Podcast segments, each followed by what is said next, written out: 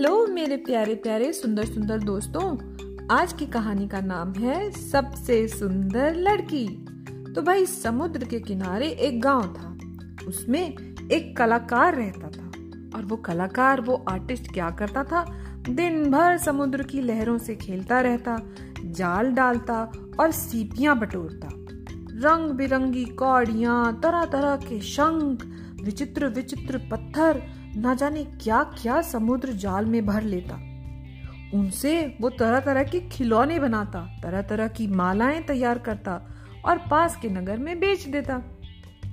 उसका एक बेटा था, जिसका नाम था हर्ष। उसकी उम्र अभी 11 साल की करीब थी, पर समुद्र की लहरों में वो ऐसे घुस जाता, जिसे तालाब में बत्तख। इतना आसान था उसके लिए तैरना। एक बार ऐसा हुआ कि कलाकार के एक रिश्तेदार का मित्र कुछ दिन के लिए वहाँ छुट्टियाँ मनाने आया। उसके साथ उसकी बेटी मंजरी भी थी। वो होगी कोई नौ दस साल की, पर बड़ी सुंदर, बिल्कुल गुड़िया जैसी। हर्ष बड़े गर्व के साथ उसका हाथ पकड़कर उसे लहरों के पास ले जाता। एक दिन मंजरी ने चिल्लाकर कहा, अरे अरे, तुम्हें डर नहीं लगता क्या? हर्ष ने कहा, डर क्यों लगेगा? लहरें तो हमारे साथ खेलती हैं। मैं तो बचपन से ही ऐसा हूँ। तभी एक बहुत बड़ी लहर दौड़ती हुई हर्ष की ओर आई और उसे निगल गई। मंजरी चीख उठी, पर हर्ष तो उलझकर उस लहर पर सवार हो गया और किनारे आ गया। मंजरी ना डरती थी, पर मन ही मन चाहती थी कि वो भी समुद्र की लहरों पर तैर सके। जब वो वहाँ की दूसरी लड़कियों को ऐसा करते हुए देखती तो उसे और भी मन करता। विशेषकर एक लड़की थी जिसका नाम था कनक, जो हर्ष के हाथ में हाथ डालकर तूफानी लहरों पर दूर तक तैर आती थी। कनक बेचारी बहुत गरीब थी। पिता उसके एक दिन नाव लेकर गए तो लौटे ही नहीं, बेचारे कहीं डूब गए। तब से कनक की माँ मछलियाँ पकड़कर किसी तरह से दो बच्चों को पालती थी। कनक भी छोटे छोटे शंखों की मालाएँ बनाकर बेचती थी।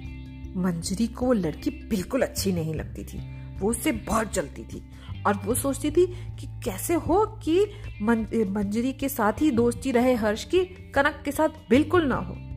एक दिन हर्ष ने देखा कि कई दिन से उसके पिता एक सुंदर सा खिलौना बना रहे हैं। वो एक पक्षी था, जो रंग बिरंगी सीपियों से बनाया गया था। वो बहुत देर तक उसे देखता रहा और फिर उसने पूछा, बाबा, ये आप किसके लिए बना रहे हैं?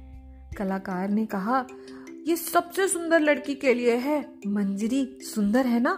दो दिन बाद उसका जन्मदिन है। उस दिन तुम ये पक्षी उसे भेंट में देना। हर्ष तो बहुत खुश हो गया। बोला हाँ हाँ बाबा, मैं ज़रूर ये पक्षी मंजरी को दूँगा। और वो दौड़कर मंजरी के पास गया।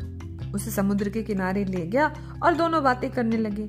थोड़ी देर बाद हर्ष बोला, दो दिन बाद तुम्हारा जन्मदिन है ना? तुम्हारा बर्थडे है ना? मंजरी बोली हाँ पर तुम्हें किसने बताया? अरे बाबा ने बताया ये बताओ उस दिन तुम क्या करोगी?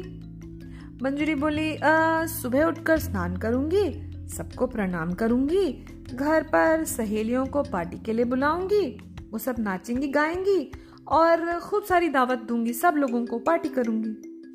इस तरह बातें करते करते वो ना जाने कब उठे और दूर तक समुद्र तक चले गए। सामने एक छोटी सी चट्टान थी। हर्ष ने कहा, आओ, उस छोटी सी चट्टान तक चले। मंजरी थोड़ी सी हिम्मती हो रही थी, बोली अच्छा चलो। लेकिन दो मिनट बाद ही क्या हुआ कि हर्ष ने देखा कि दूर एक बड़ी चट्टान है और उस पर कनक बैठी है। कनक ने चिल्लाकर कहा, अरे हर्ष, यहाँ आ जाओ, बड़ा मज़ा आ रहा है।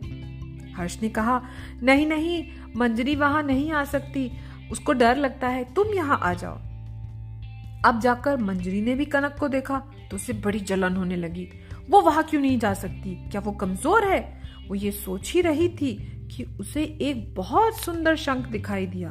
वो अनजाने में उसकी तरफ़ बढ़ी और तभी एक बड़ी सी लहर आई और उसने उसके पैर उखाड़ दिए। मतलब वो गिर गई और वो बड़ी चट्टान की दिशा में लुढ़क गई और वो लहर उसे बड़ी चट्टान की तरफ़ ले जाने लगी। मंजरी के मुँह में खारा पानी भर गया। उसे होश भी नहीं रहा। ये सब इतनी जल्दी में हो गया कि किसी को समझ ही नहीं आया।